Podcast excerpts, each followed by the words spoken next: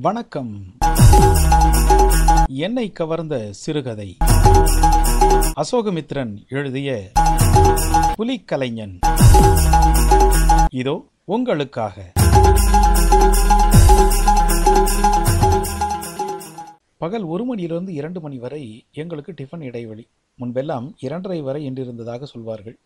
அப்போது காலையில் வேலை ஆரம்பிக்கும் நேரமும் பதினொன்றாக இருந்திருக்கிறது.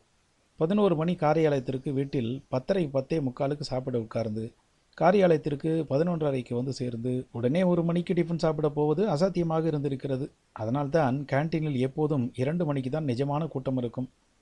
இப்போது காலை பதினோரு மணி என்பதை பத்தரையாக்கி அதையும் ஒரு மாதமாக பத்து என்று உத்தரவிட்டிருக்கிறார்கள். டிஃபனுக்காக பிற்பகல் ஒன்றிலிருந்து இரண்டு வரை மாலை ஐந்து மணிக்கு முடியும் காரியாலயம் இப்போது ஆறு மணி வரை நீட்டிக்கப்பட்டு விட்டது வேலை எப்போதும் நடந்த வேலைதான். ஃபேக்டரி பிரிவு என்றிருந்த தச்சு வேலை செய்பவர்கள் எலக்ட்ரிக்கல் பிரிவைச் சேர்ந்தவர்கள் லாட்ரிக்காரர்கள் இவர்கள் என்றுமே எட்டு மணி நேர வேலை. அதே போல் கணக்கு பிரிவு அக்கவுண்ட்ஸ் டிபார்ட்மெண்ட் இவர்களுக்கு எங்கே வேலை நடந்தாலும் நடக்காது போனாலும் வருடமெல்லாம் கணக்கு எழுதி கொண்டே இருக்க வேண்டும். அப்புறம் டெலிஃபோன் ஆப்ரேட்டர் டெலிஃபோனுக்கு இடைவெளி விடுமுறை என்றிருந்ததே கிடையாது. ஆதலால் இந்த பிரிவுகளில் அடங்காதவர்களுக்கு தான் அவ்வப்போது காரியாலய நேரத்திலேயே ஓய்வு கிடைக்கும். நாட்கணக்கில் வாரக்கணக்கில் மாத கணக்கில் எனக்கு தெரிந்து ஒரு முறை எங்கள் ஸ்டூடியோ ஒன்றரை வருடம் திரைப்படம் எடுக்காமல் இருந்திருக்கிறது. ஒன்றரை வருடம் வேலை ஒன்றும் செய்யாமல் சம்பளம் வாங்கி கொண்டு காரியாலய நேரத்தில் மேஜை மீது காலை தூக்கி போட்டுக்கொண்டு தூங்கி தலைமயிரை நரைக்க வைத்து அடி வயிற்றில் ஊளைச்சதை சேர்த்து டயபட்டிஸ் நோய்க்கு இடம் கொடுத்து சிந்தனைக்கு இலக்கில்லாத காரணத்தால் விழிகளுக்கு அலைவாய கற்றுக் கொடுத்து பேச்சில் நிறைய உளறலை வரவழைத்து கொள்ளலாம். ஒன்றரை ஆண்டுக்கு பிறகு நிஜமாகவே வேலை வந்தபோது நிர்பந்த ஓய்வு ஒரு முடிவுக்கு வந்ததில் உற்சாக கிளர்ச்சி கொள்ளலாம். அப்படிப்பட்ட கிளர்ச்சி கொண்டு அதே நேரத்தில் வேலை செய்யும் பழக்கம் அறுபட்டு போனதால் தடுமாறலாம். அப்படிப்பட்ட கிளர்ச்சியையும் தடுமாற்றத்தையும் இன்று நாளை என்று நாங்கள் எதிர்பார்த்திருந்த நாளில்தான் அவன் ஒரு பிற்பகல் நாங்கள் டிபன் முடித்து வெற்றிலை புகையிலை போட்டு சுவைத்து கொண்டிருந்த நேரத்தில் வந்து சேர்ந்தான். என்னப்பா வேணும்? என்று சர்மா கேட்டார். சர்மா ஒரு காலத்தில் ட்ரவுசர் அணிந்தவராகவே தான் காணப்படுவார். போலீஸ் சப் இன்ஸ்பெக்டராக வேலை பார்த்தவர். நாடகம் கதைகள் எழுதி பிரசுரம் செய்து பெயர் வாங்கி எங்கள் ஸ்டூடியோவின் கதை இலாக்காவில் ஒரு புள்ளியாகிவிட்டிருந்தார் தங்கமான பழைய நாட்களில் எங்கள் முதலாளியை தன்னுடைய மோட்டார் சைக்கிள் பில்லியனில் ஏற்றிக்கொண்டு வெளிப்புற காட்சிகள் எடுக்கக்கூடிய இடங்களை தேர்ந்தெடுத்திருக்கிறார். இப்போது வேஷ்டி அணிந்து புகையிலை போடுவதில் மிகவும் பழக்கப்பட்டு விட்டார். அவர் எழுந்து நின்றால் கழுத்து கீழ் இரு தோள்பட்டையும் சச்சதுரமாக இறங்குவதுதான் அவர் ஒரு காலத்தில் தேக பயிற்சி அமைத்து கொடுத்த உடற்பாங்கு கொண்டவர் என்பதை காண்பித்தது. சிறு அறை சிறிதும் பெரிதுமாக பழங்காலத்து மேஜைகள் மூன்று. பெரிய மேஜை பின்னால் உட்கார்ந்து கொண்டிருந்த சர்மாதான் அந்த அறைக்கு சபாநாயகர் என கொள்ள வேண்டும். நாங்கள் உட்கார்ந்திருந்த நாற்காலிகளை தவிர இன்னும் ஒன்று அதிகப்படியாக இருந்தது. எங்களுடையது எல்லாமே வெவ்வேறு விதமான பழங்கால நாற்காலிகள். அதிகப்படியான நாற்காலியில் ஒரு கால் குட்டை. யார் வந்து அதில் உட்கார்ந்தாலும் ஒருபுறம் சாய்ந்து அதில் உட்கார்ந்தவரை ஒரு கணம் வயிற்றை கலக்கச் செய்யும். வந்தவன் அந்த நாற்காலியின் முதுகு புறத்தை பிடித்து கொண்டு நின்றான். என்னப்பா வேணும்? என்று சர்மா கேட்டார். சனிக்கிழமை வீட்டுக்கு வந்தேனுங்க என்று அவன் சொன்னான். சனிக்கிழமை நான் ஊர்லேயே இல்லையே என்று சர்மா சொன்னார். காலையில் வந்தேனுங்க நீங்கள் கூட ஒரு கொடையை ரிப்பேர் பண்ணிட்டு இருந்தீங்க. ஓ நீயா? வேலாயுதம் இல்லை? இல்லைங்க. காதர் டகர் பாயிண்ட் காதர். நீ வந்திருந்தாயா? ஆமாங்க. வெளில சொன்னான் ஐயாவை வீட்டில் போய் பாருன்னு. யார் வெள்ளை? வெள்ளைங்க. ஏஜெண்ட்டு வெள்ளை. இப்போது சர்மாவுக்கு விளங்குவது போல் இருந்தது. வெள்ளை என்பவன் தான் எங்கள் ஸ்டூடியோவில் பெரிய கூட்டங்களை படம் எடுக்க வேண்டியிருந்தால் நூற்றுக்கணக்கில் ஆண்களையும் பெண்களையும் சேர்த்து கொண்டு வருபவன். கூட்டமாக இருப்பதை தவிர அவர்களிடமிருந்து நடிப்பு ஒன்றும் தேவைப்படாது. நபருக்கு ஒரு நாளைக்கு சாப்பாடு போட்டு இரண்டு ரூபாய் என்று கணக்கு. வெள்ளை ஒரு ரூபாய் வாங்கி கொண்டு விடுவான். இப்போ ஒன்றும் க்ரௌடு சீன் எடுக்கலையேப்பா? என்று சர்மா சொன்னார். தெரியுங்க உங்களை பார்த்தா ஏதாவது ரோல் தருவீங்கன்னு அவர் சொன்னார். யார் சொன்னார்? அதாங்க வெள்ளை சாரு சர்மா எங்களை பார்த்தார். நாங்கள் இருவரும் அந்த ஆளை பார்த்தோம். குள்ளமாகத்தான் இருந்தான். ஒரு காலத்தில் கட்டுமஸ்தான உடம்பு இருந்திருக்க வேண்டும். இப்போது தோள்பட்டை எலும்பு தெரிய இருந்தான். நன்றாக தூங்கி இருந்த அவனுடைய தாடை மூட்டுக்கள் அவனுடைய கரிய கன்னங்களை அளவுக்கு மீறி ஒட்டி போனதாக காண்பித்தன.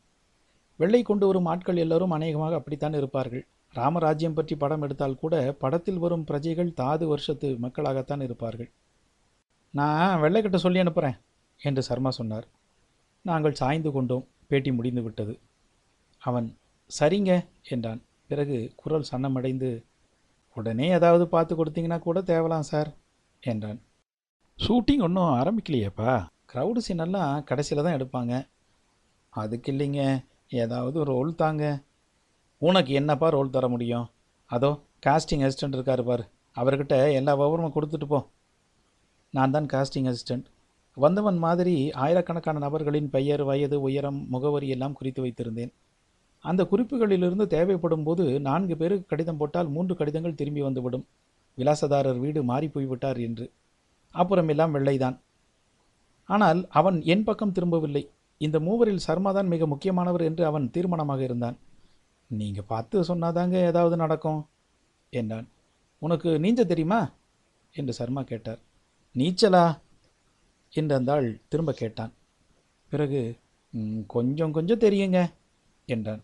கொஞ்சமெல்லாம் தெரிஞ்சால் பத்தாது. ஒரு ஆள் மேலேருந்து ஆற்றுல பாஞ்சு நீந்த போகிற மாதிரி ஒரு சீன் எடுக்க வேண்டியிருக்கு. அதுக்கு நீ போராது எனக்கு டகர் பாயிண்ட் வருங்க. என் பேர் டகர் பாயிண்ட் காதர் தானுங்க. அது என்ன டகர் பாட் டகர் பாயிட்டுங்க டகர் டகர் இல்லை டகர். இப்போது எல்லோரும் கவனமாக இருந்தோம். ஒருவருக்கும் புரியவில்லை. அவன் சொன்னான் புலிங்க புலி புலி பாயிட். ஓ டைகர் ஃபைட்டா டைகர் ஃபைட் ம் நீ புலியோட சண்டை போடுவியா? இல்லைங்க புலி வேஷம் போடுவேங்க. அதைத்தான் டகர் ஃபைட்டுன்னு சொல்லுவாங்க இல்லைங்களா? புலி வேஷக்காரனா நீ? புலி வேஷமெல்லாம் சினிமாவுக்கு எதுக்கப்பா? புலி வேஷமா? சரி சரி வெளில வரட்டும். ஏதாவது சான்ஸ் இருந்தால் கட்டாயம் சொல்லி அனுப்புகிறேன் நான் ரொம்ப நல்லா டகர் ஃபைட் பண்ணுவேங்க. நெஜ புலி மாதிரியே இருக்கும். நெஜ புலிக்கு நெஜ புலியே கொண்டு வந்து விடலாமே. இல்லைங்க நான் செய்கிறது அசல் புலி மாதிரியே இருக்கும். இப்போ பார்க்குறீங்களா ஆஹா வேண்டாம்ப்பா வேண்டாம் வேண்டாம். சும்மா பாருங்கள் சார் ஐயாவால் எங்கே புலியாட்டம் பார்த்துருப்பீங்க? ஏன்? ஒவ்வொரு முகரத்துக்கோ ரம்ஜானுக்கோ தெருவில் புலி வேஷம் நிறைய போகிறதே. நம்மளது வேற மாதிரிங்க. நெஜ புலி மாதிரியே இருக்கும். அவன் எங்கிருந்தோ ஒரு புலித்தலையை எடுத்தான். அப்போதுதான் அவன் ஒரு துணி பையை எடுத்து வந்திருப்பது தெரிந்தது. புலித்தலை என்பது தலையின் வெளித்தோல் மட்டும். அதை அவன் ஒரு நொடியில் தன் தலையில் அணிந்து கொண்டு முகவை கட்டை அருகே அந்த புலித்தலை முகமுடியை இழுத்துவிட்டு கொண்டான். அவன் சொந்த கண்களோடு ஒரு சிறுத்தையின் உருவமாக மாறினான். அறையை ஒரு வினாடி அங்குமுகம் பார்த்து கொண்டான். பேஷ்! என்று சர்மா சொன்னார். நாங்கள் அவனையே பார்த்த வண்ணம் இருந்தோம். அவன் கைகளை ஒரு முறை உடம்பை தளர்த்தி கொண்டான். அப்படியே குனிந்து நான்கு கால்களாக நின்று முகத்தை திருப்பி திருப்பி பார்த்தான். பேஷ்! என்று சர்மா மீண்டும் சொன்னார். அவன் பூனை போல முதுகை மட்டும் உயர்த்தி உடலை வளைத்து சிலிர்த்து கொண்டான். பிறகு வாயை திறந்தான். நாங்கள் திடுக்கிட்டோம். அவ்வளவு நெருக்கத்தில் அவ்வளவு பயங்கரமாக புலி கர்ஜினி நாங்கள் கேட்டது கிடையாது. அவன் மீண்டும் ஒரு முறை புலியாக கர்ஜித்து தன் பின்பக்கத்தை மட்டும் ஆட்டினான். அப்படியே நான்கு கால்களில் அறையில் காலியாயிருந்த நாற்காலியின் மீது பாய்ந்து ஒடுங்கினான். நாற்காலி தடதடவென்று ஆடியது. நான் ஐயோ! என்றேன். அவன் நான்கு கால் பாய்ச்சலில் என் மேஜை மீது தாவினான். கண்ணிமைக்கும் நேரத்தில் சர்மா மேஜை மீதும் பாய்ந்தான். சர்மா மேஜை மீது தாறுமாறாக பல காகிதங்கள் புத்தகங்கள் வெற்றிலை பொட்டலம் முதலியன சிதறியிருந்தன. ஒன்றின் மீது கூட அவன் கால்கள் படவில்லை. அவன் சர்மா மேஜி மீது பதுங்கி சர்மாவை பார்த்து மீண்டும் ஒரு முறை குலை நடுங்க வைக்கும் முறையில் கர்ஜித்தான். அங்கிருந்து அப்படியே உயிரே மேலே பாய்ந்தான். நாங்கள் எல்லோரும் ஓ! என்று கத்திவிட்டோம். அது பழங்காலத்து கட்டிடம். சுவரில் நெடுக சுமார் பத்தடி உயரத்தில் இரண்டு அங்குலத்திற்கு விளிம்பு மாதிரி இருந்தது. ஒரு பக்க சுவரில் அந்த விளிம்புக்கு சிறிது உயரத்தில் ஒரு ஒற்றை கம்பி போட்ட ஜன்னல் வெண்டிலேட்டராக இருந்தது. அதில் ஏகமாக புழுதி அழுக்கு ஒட்டடை படிந்து இருந்தது. அவன் நான்கு கால்களையும் வைத்து ஆள் உயரத்திற்கு மேல் எகிரி எங்கள் தலைக்கு மேல் அந்த ஈரங்குல சுவர் விளிம்பில் ஒரு கணம் தன்னை பொருத்தி கொண்டான். பிறகு கைகளால் வெண்டிலேட்டர் கம்பியை பிடித்துக்கொண்டு மீண்டும் புலி போல கர்ஜித்தான். பத்திரம்பா பத்திரம்! என்று சர்மா கத்தினார். அந்த உயரத்தில் அவன் முகத்துக்கு நேரே கூரை மின்சார விசிறி பிசாசாக சுற்றி கொண்டிருந்தது. அவனுக்கும் அந்த விசிறி பட்டைகளுக்கும் நடுவே சில அங்குலங்கள் கூட இருக்காது.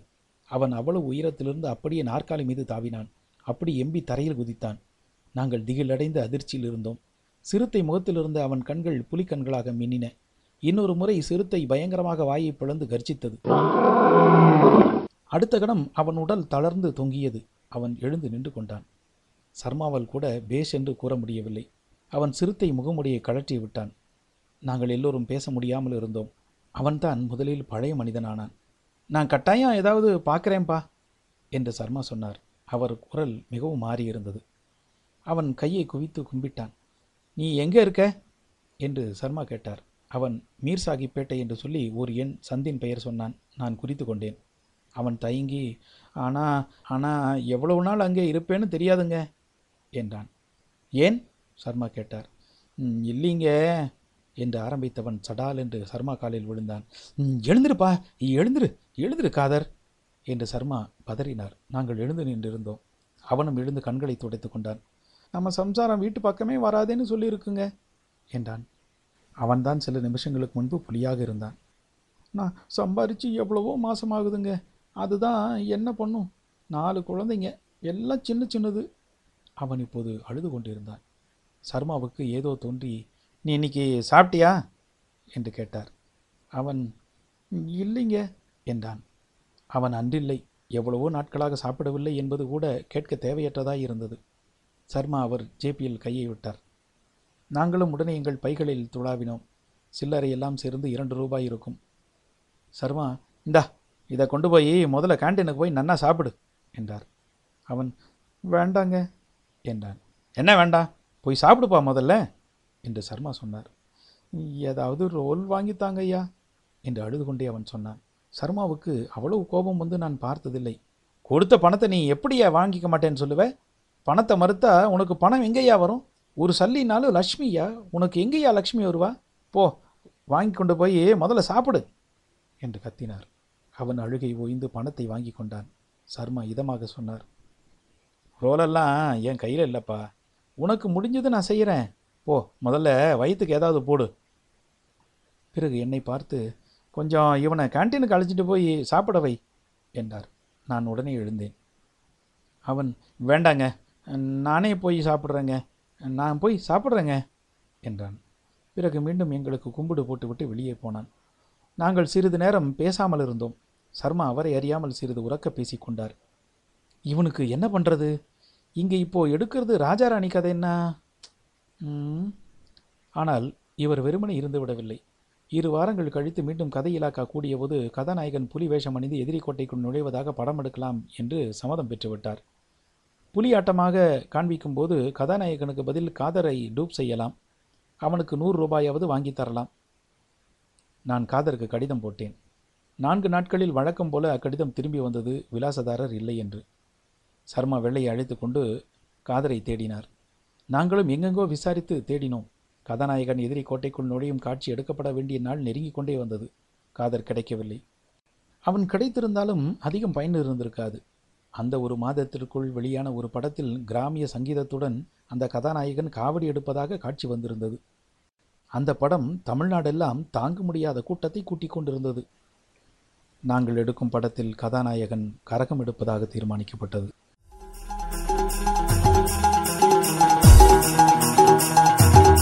நீங்கள் இதுவரை கேட்டது அசோகமித்ரன் எழுதிய புலிக்கலைஞன். வாசித்தவர்